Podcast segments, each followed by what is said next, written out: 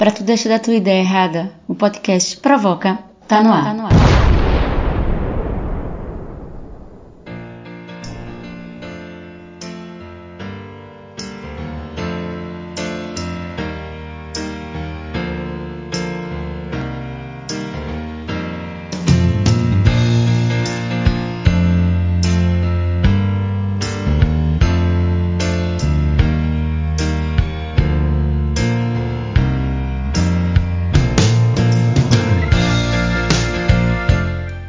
Sou Menezes Ana, provocadora social e idealizadora desse podcast. O Provoca de hoje traz um assunto de bastante relevância. Fala de um lugar de muito cuidado, que muitas vezes não é ouvido.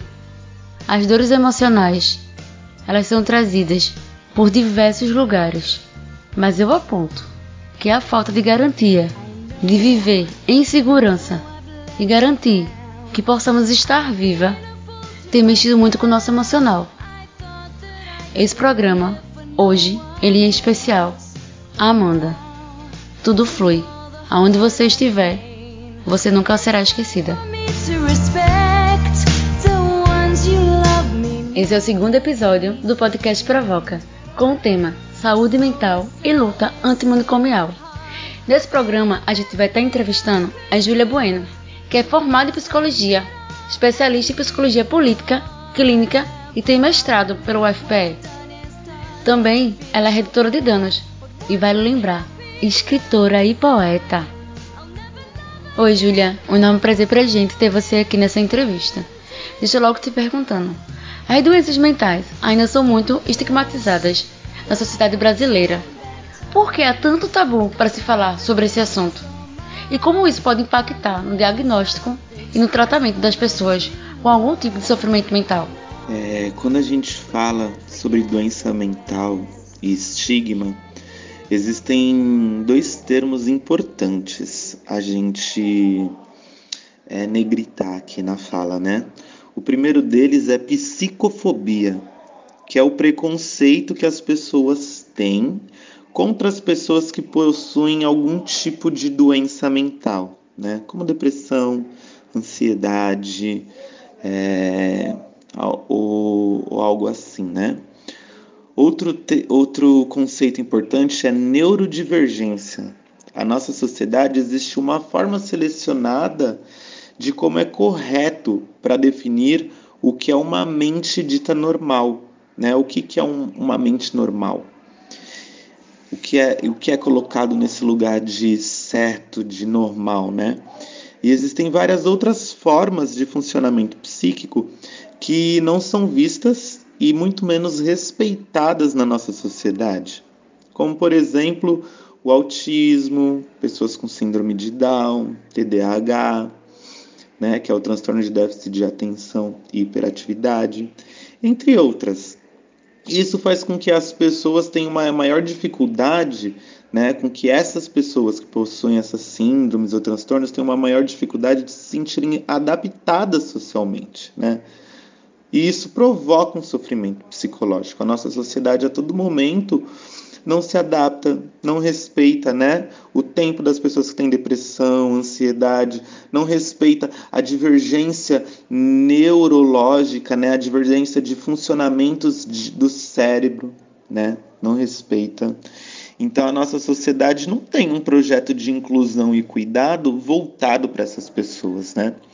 E sem dúvida, né, a dificuldade muitas vezes também é de conseguir um diagnóstico, né? Quando a pessoa é pobre, quando ela mora longe de grandes centros urbanos, é diferente o acesso que ela tem a equipamentos que possam proporcionar um diagnóstico ou até mesmo um tratamento, né? Então essas coisas dificultam muito, né, a vida e o acompanhamento necessário e o respeito necessário também que essas pessoas merecem, né? Que essas pessoas precisam. A nossa sociedade ela ainda é muito capitalista, baseada na sua importância é no quão produtiva você pode ser para a sociedade, né? Essa ideia por exemplo, da saúde mental, né? De que você tem que contribuir com a sua comunidade. Não é uma ideia de produtividade, assim, e que desrespeita muitas vezes essas neurodivergências, né? Pessoas que vivem em situação de serem muito deprimidas ou serem muito ansiosas precisam ter o seu tempo respeitado de conseguir efetuar os seus trabalhos ou se empenhar na sociedade, né? E sem dúvida isso é importante demais. Ju, eu gostaria que você trouxesse pra gente agora qual é a ligação da reforma psiquiátrica com a luta antimanicomial. Se o poder público tem atendido as pautas desse movimento e qual é o grande marco dessa luta? A reforma psiquiátrica é uma conquista da luta antimanicomial. Né? A luta antimanicomial ela reivindica o fim dos manicômios e das práticas manicomiais, porque o manicômio ele não é só a estrutura, né? Existe uma lógica manicomial, uma lógica de desumanização das pessoas que têm sofrimento psíquico. E a luta antimanicomial, ela luta contra essa, essa instituição que é o manicômio, mas também contra a lógica manicomial. Já a reforma psiquiátrica, ela foi uma conquista da luta antimanicomial. O principal marco da luta antimanicomial foi ter promovido uma reforma psiquiátrica, que partiu de intervenções e mudanças estratégicas na forma do Estado lidar com a loucura e o uso de drogas. Dentro dessas intervenções, é interessante como conseguimos assumir dentro do espaço público, universal e gratuito do SUS algumas questões fundamentais como a desinstitucionalização, que é o retorno das pessoas manicomializadas, né, que estavam em manicômios, aos territórios e à vida comunitária, né, à vida em sociedade. As redes de atenção psicossocial e uma perspectiva também intersetorial e interdisciplinar de saúde mental, né? Então, uma perspectiva que, que dialogue com outros setores da saúde e que dialogue com outros profissionais também da saúde, né? Os descaminhos são diversos, né? Desde a lógica manicomial, que se apresenta para além dos muros do manicômio e das e colônias, né? Até o subfinanciamento na implementação e manutenção da política de saúde mental. Os últimos anos eles têm sido marcados por ataques profundos e conservadores que aumentaram exponencialmente no governo Bolsonaro. Né? Desde 2011, com a Dilma, as comunidades terapêuticas foram legítimas dentro das redes. Mas foi no final, né? Foi no final não, foi no governo Temer, né? Que esses espaços, as comunidades terapêuticas passaram realmente a disputar o fundo público com os serviços substitutivos, né, que são os CAPs. Com Bolsonaro, a situação só se agravou, com o financiamento indiscriminado de vagas em comunidades terapêuticas para usuários e usuárias de drogas, ao que chamamos como um processo de remanicomialização da política. A retomada da abstinência como paradigma para o cuidado, né? A pessoa tem que parar de usar drogas para que ela possa ser cuidada, né? Isso é uma lógica que voltou muito, é, retirando a redução de danos é, como uma perspectiva do cuidado. A reintrodução de hospitais psiquiátricos na rede e também a abertura de editais para financiamento de vagas nesses espaços. Somado a isso, uma recusa à ideologia das nossas bandeiras, né, do cuidado livre e democrático, e uma ofensiva do discurso conservador com relação às drogas. Frente à preservação da família, o que marca o empenho de bancadas neopentecostais em diversos âmbitos. Sabendo que tu atua enquanto redutora de danos, me fala um pouco sobre o trabalho da Escola Livre de Redução de Danos do Recife. O quanto vocês têm sido aliados da população, moradores de rua e usuários de drogas, a uma manutenção dessa saúde mental dessa população quando existe um grande descaso do poder público nessa pauta. A Escola Livre de Redução de Danos ela desempenha um trabalho muito importante assim, né? Principalmente nesse momento. É, antes de tudo é importante lembrar, né, que a guerra às drogas, que o problema com drogas, ele envolve um, uma questão que ela é social, que ela tem a ver com racismo, que ela tem a ver com machismo, que ela tem a ver com transfobia, né? A população em situação de rua, a gente sabe qual é a cor da pele dessa população, quais são os direitos historicamente negados a essa população, né? E a Escola Livre de Redução de Danos, ela tem um espaço que funciona como um centro de convivência para essa população, onde as pessoas podem chegar, tomar um banho, né, lavar uma roupa, dormir, se alimentar, é, serem tratadas de forma humanizada, socializar, conversar, né, coisas que às vezes são tão simples, mas que são tão negadas para as pessoas que vivem em situação de rua, né? Atualmente lá também oferece suporte psicológico, né? Tem uma frente de saúde mental, além de também fazer o papel de advocacy, que fazer a representação e a cobrança das políticas públicas no empenho ao cuidado da população é, em situação de rua usuária de drogas, né? É, e essa influência que a Escola Livre de Redução de Danos tem, ela vai além de só Recife, né? Não, não, não temos muitos equipamentos no Brasil que fazem esse trabalho com essa ética e com esse cuidado que a população em situação de rua merece. Né? Um trabalho de humanização, um trabalho de baseado na redução de danos, né? não baseado em perspectivas de abstinência do uso de droga. A pessoa tem que parar de usar droga para a gente olhar para ela, né? Coloca-se um monte de barreiras e um monte de situações para as pessoas em situação de rua superar para que aí possam começar um cuidado, né?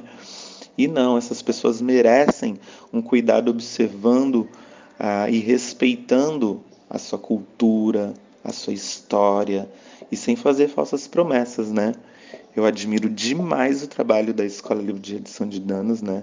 E já trabalhei lá, né? Fui uma das redutoras de danos contratada da casa, o que foi muito importante também para o meu currículo. Foi muito importante aprender lá, né? Então, eu só tenho elogios e gratidão a esse espaço. Esse é aquele momento que a gente dá uma pausinha na entrevista e fica com uma poesia bastante cabulosa, que se chama Perigo. Tu é um vício, a droga mais perigosa que há no mundo. Nunca tive contato com nenhuma substância de alto risco até provar você. Te provei tanto que adoeci, te provei tanto que até de mim esqueci. Te provei demais, não tive a chance de me viciar em nenhuma outra droga. Te provei tanto que fiquei viciada no teu cheiro e no jeito que me fazia sentir. Te provei tanto, mais tanto, mais tanto, que no fim morri. Foi só aquele minutinho para a gente poder respirar. E aí agora, retomamos a segunda rodada de perguntas com a Júlia Bueno. O tema proposto por esse programa foi um gatilho em vários momentos. Só pelo fato de pensar três anos de pandemia, quem hoje não está sofrendo um transtorno emocional ou até mesmo enlouqueceu, foi a óbito. Eu vou te fazer uma pergunta onde eu sei que muitos têm essa resposta mas queria que você me dissesse. Cuidar da saúde mental fala de um lugar de privilégio, não? De acordo com a Organização Mundial de Saúde, a OMS, a saúde mental é um estado de bem-estar no qual o indivíduo é capaz de usar suas próprias habilidades, recuperar-se do estresse rotineiro, ser produtivo e contribuir com a sua comunidade, né? Essa é a definição que a Organização Mundial de Saúde reivindica. E é aí que acho que também se finca essa questão, né? Pensando na nossa realidade, né? Pessoas trans, pessoas negras, pessoas periféricas, né? Pobres de um modo geral. O que, que é saúde mental pra gente, né? Porque esse lugar aí de bem-estar e contribuir com a sua comunidade muitas vezes parece mais ser um privilégio do que de fato algo dado, né? Como se a saúde mental fosse algo que todos nós e todas nós e todos nós pudéssemos acessar.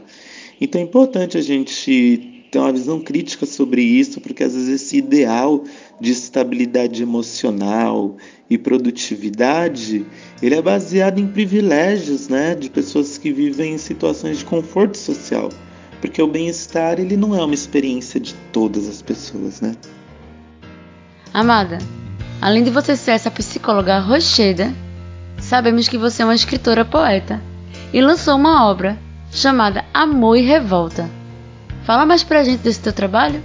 Sim, é verdade. Eu tenho um livro, né, chamado Amor e Revolta. E eu gosto muito de poesia desde criança. A minha bisavó que me deu gosto por poesia. Ela recitava poesia para mim desde criancinha. Eu comecei a escrever poesia. Eu lembro até hoje, eu comprei um diário com sete anos e escrevia poesia. Me apaixonei pela minha vizinha e aí escrevia poesia para ela quando era criança. Era muito bonitinho. E durante muito tempo assim da minha vida eu tive um conflito com isso, né? Por conta do preconceito, né? Eu sempre fui uma criança nerd e as pessoas sempre zombaram de mim por ser muito afeminada, e aí eu tentei me desligar um pouco um tempo dessas coisas. Mas voltei a escrever assim com 19 anos e isso marcou assim a minha vida. Foi bem a época que eu rompi com a igreja e rompi com a minha família e me assumi com 19 anos.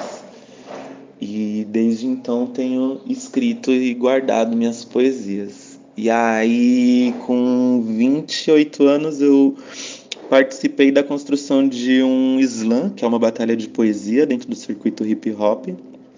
E esse slam chama Slam Marginalia e ele era composto só pessoas trans poderiam recitar, né? Pessoas trans binárias e pessoas trans não binárias, né? E quando eu fiz 29, é, esse projeto estava crescendo e tal. E a editora Heliópolis, que é uma editora voltada para lançar artistas marginais, né, pessoas trans das periferias, mulheres, pessoas negras, me procurou e questionou se eu tinha algum material para imprimir, para publicar. E aí eu peguei minhas poesias desse dessa época, que foi dos meus 19 aos 29, e o que mais marcava minhas poesias e marca é que eu sou muito romântica e muito revoltada. Até com a revolução eu sou romântica, né? Então eu dei esse nome, né? Amor e Revolta, porque acho que isso é uma coisa que marcou muito a minha vida, né? Eu achei por algum momento que as questões mais difíceis da minha vida seriam relacionados ao afeto, né? Mas eu percebi que a existência, né, se travesti, era bem anterior, né? Não tinha a ver com amor, tinha a ver com existir, que é bem anterior ao amor. Eu não sei ainda se eu tenho direito a amar e ser amada. Eu acho que as pessoas trans ainda não têm esse direito de amar e ser amada, mas jamais nos retirarão a revolta, né? E esse livro compõe as poesias que giram muito em torno desse tema. E foi muito massa, foi um marco que foi logo no início da minha transição, atualmente eu tenho 33 anos, e poder lançar um livro assim foi algo muito positivo assim para mim, né? Quanto travesti, eu percebi que quando eu disse que eu era Júlia e passei a viver como a Júlia merece, o mundo virou as costas para mim, né? e eu perdi muitas oportunidades de trabalho e etc. Mas muitas outras portas se abriram também, né? E a oportunidade de lançar esse livro foi um pouco desse sentimento de que ainda tem alguém vendo, ainda tem alguém olhando e ainda é possível. Porque é isso, né? No país que mais mata travestis, eu poder lançar um livro falando sobre amor e revolta, acho que é um marco, né?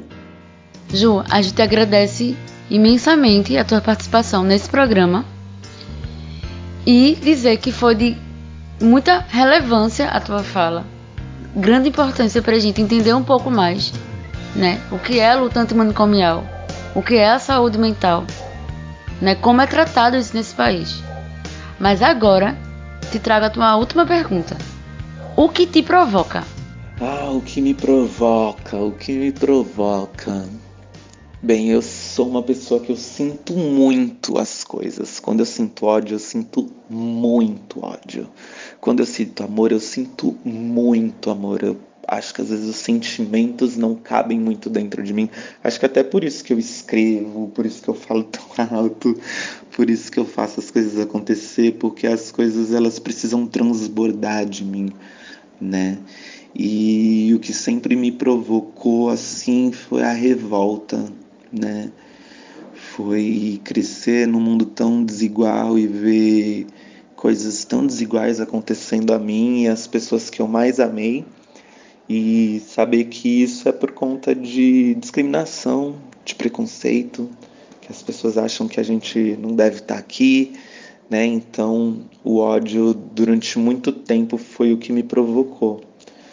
Mas nos últimos anos eu tenho tentado fazer com que eu sinta menos ódio e que eu foque em outros sentimentos. Então eu acho que o que tem me provocado hoje também é o amor, né?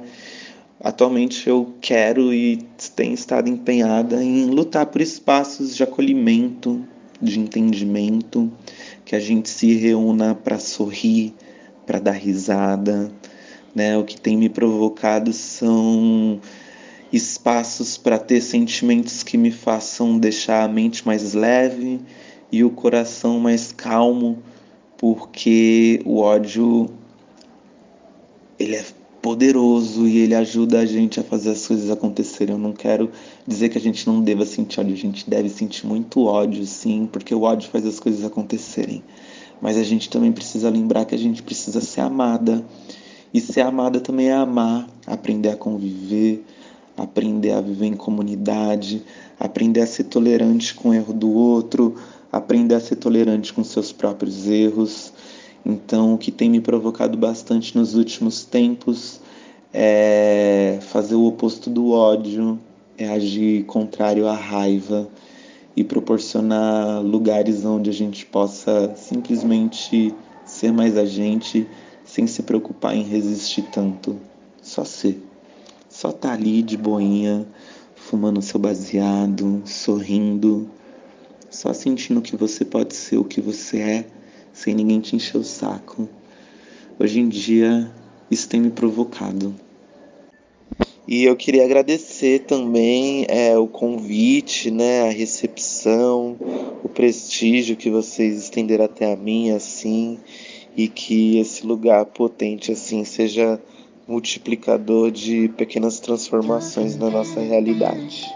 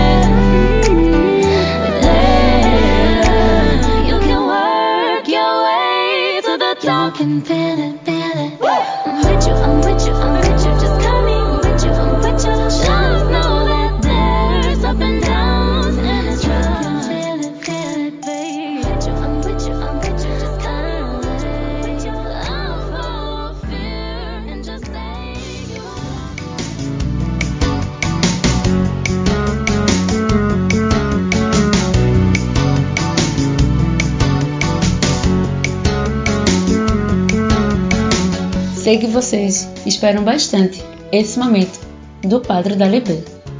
Mas em especial, nesse programa, a gente não vai ter. Esse tema trouxe um cansaço emocional muito grande pra gente, devido a alguns gatilhos. Então, prometo a vocês que no próximo episódio a gente vai ter o da Libê em dobro. Antes mesmo de eu deixar esse programa, eu preciso trazer uma questão. Primeiro, se inscreve no canal. Segundo, esse programa ele é construído por mulheres pretas que estão na periferia, que não tem qualquer recurso para manter esse corre. Mas a necessidade de trocar essa ideia é tanta que a gente faz em meio à dificuldade. Então, valoriza nosso corre. Esquece não, compartilha e chama geral porque tua ideia pode estar tá aqui e ela também é cheque. Um enorme agradecimento a essa DJ desse episódio, a Yamani Gonçalves, diretamente da Vila Oculta da Folha. Kunoiti é bailarina, integra o coletivo Vogue 4 Recife desde 2016. A antiga Rose posteriormente chamada de Rose of Kunoichi, atualmente sendo a primeira Rose constituída apenas por travesti e pessoas não binárias em Recife. Em suas vivências enquanto Vogue, ela foi criando afinidade com a mixagem, com os elementos de música eletrônica, para alegria de muitos e desespero de alguns. A gata também diz da pala de DJ, tocando em festa como Rasteira uma rapidinha na OVNI em Recife, 3001 em João Pessoa, aqui no nosso podcast Provoca. Também trabalha com a Murra desde 2019, tacando fogo na pista às duas, com brincadeiras bobas e gostosas, com o beat da artista. E na sua pesquisa solo, tem como base para suas mixtapes o Rose, o Techno, o Grime, o Byro Beats usando textura e vozes do funk proibidão. Mulher, que lombra! A Thalita Fernanda, a essa poetisa de 22 anos, mãe preta, periférica, com várias queixas, artista, pesquisadora visual, em descobrir forma, textura que ultrapassa o limite que lhe foi dado do silêncio. Tem amado fotografar. Faz parte da coletiva Cabras dançarina nata pelos gingados da favela, onde reverencia sua quebrada. Além de tudo, uma escritora, boca. A Eduardo Gabriel, que somou emprestando esse microfone para que eu pudesse colocar essa voz para vocês. Valeu, Dudu! Tamo junto, em Pirra! A esses grandes parceiros que a Rádio Aconchego, eu queria poder apresentar um pouquinho do que é essa galera. Eles são uma rádio comunitária na zona oeste de Recife. Eles fazem formação a coletivos nas temáticas de comunicação popular, autonomia tecnológica, com ações e produção de conteúdo radiofônico, manutenção de transmissão em FM. Véi, essa galera também traz um conteúdo digital sobre blog, web rádio e podcast. É por isso que vocês são foda. Tamo junto. Valeu pela paciência. Sem esquecer dessa equipa maravilhosa do podcast Provoca. Ingrid Veloso, nossa roteirista, Elke Fotineri, nossa direção, Epi Raj. Logo mais nós volta. Esquece não. Tamo junto. De besta, porque aqui tá lindo. Foi o dia de sol, a gente fez uma feijoada. Enfim, agora tô na praia. Se quiser vir, ainda dá tempo, viu? Aqui não tem previsão de chuva nenhuma. Esse áudio de Amanda Tudo Flui foi cedido por Magda Alves, para que a gente possa matar um pouco dessa saudade.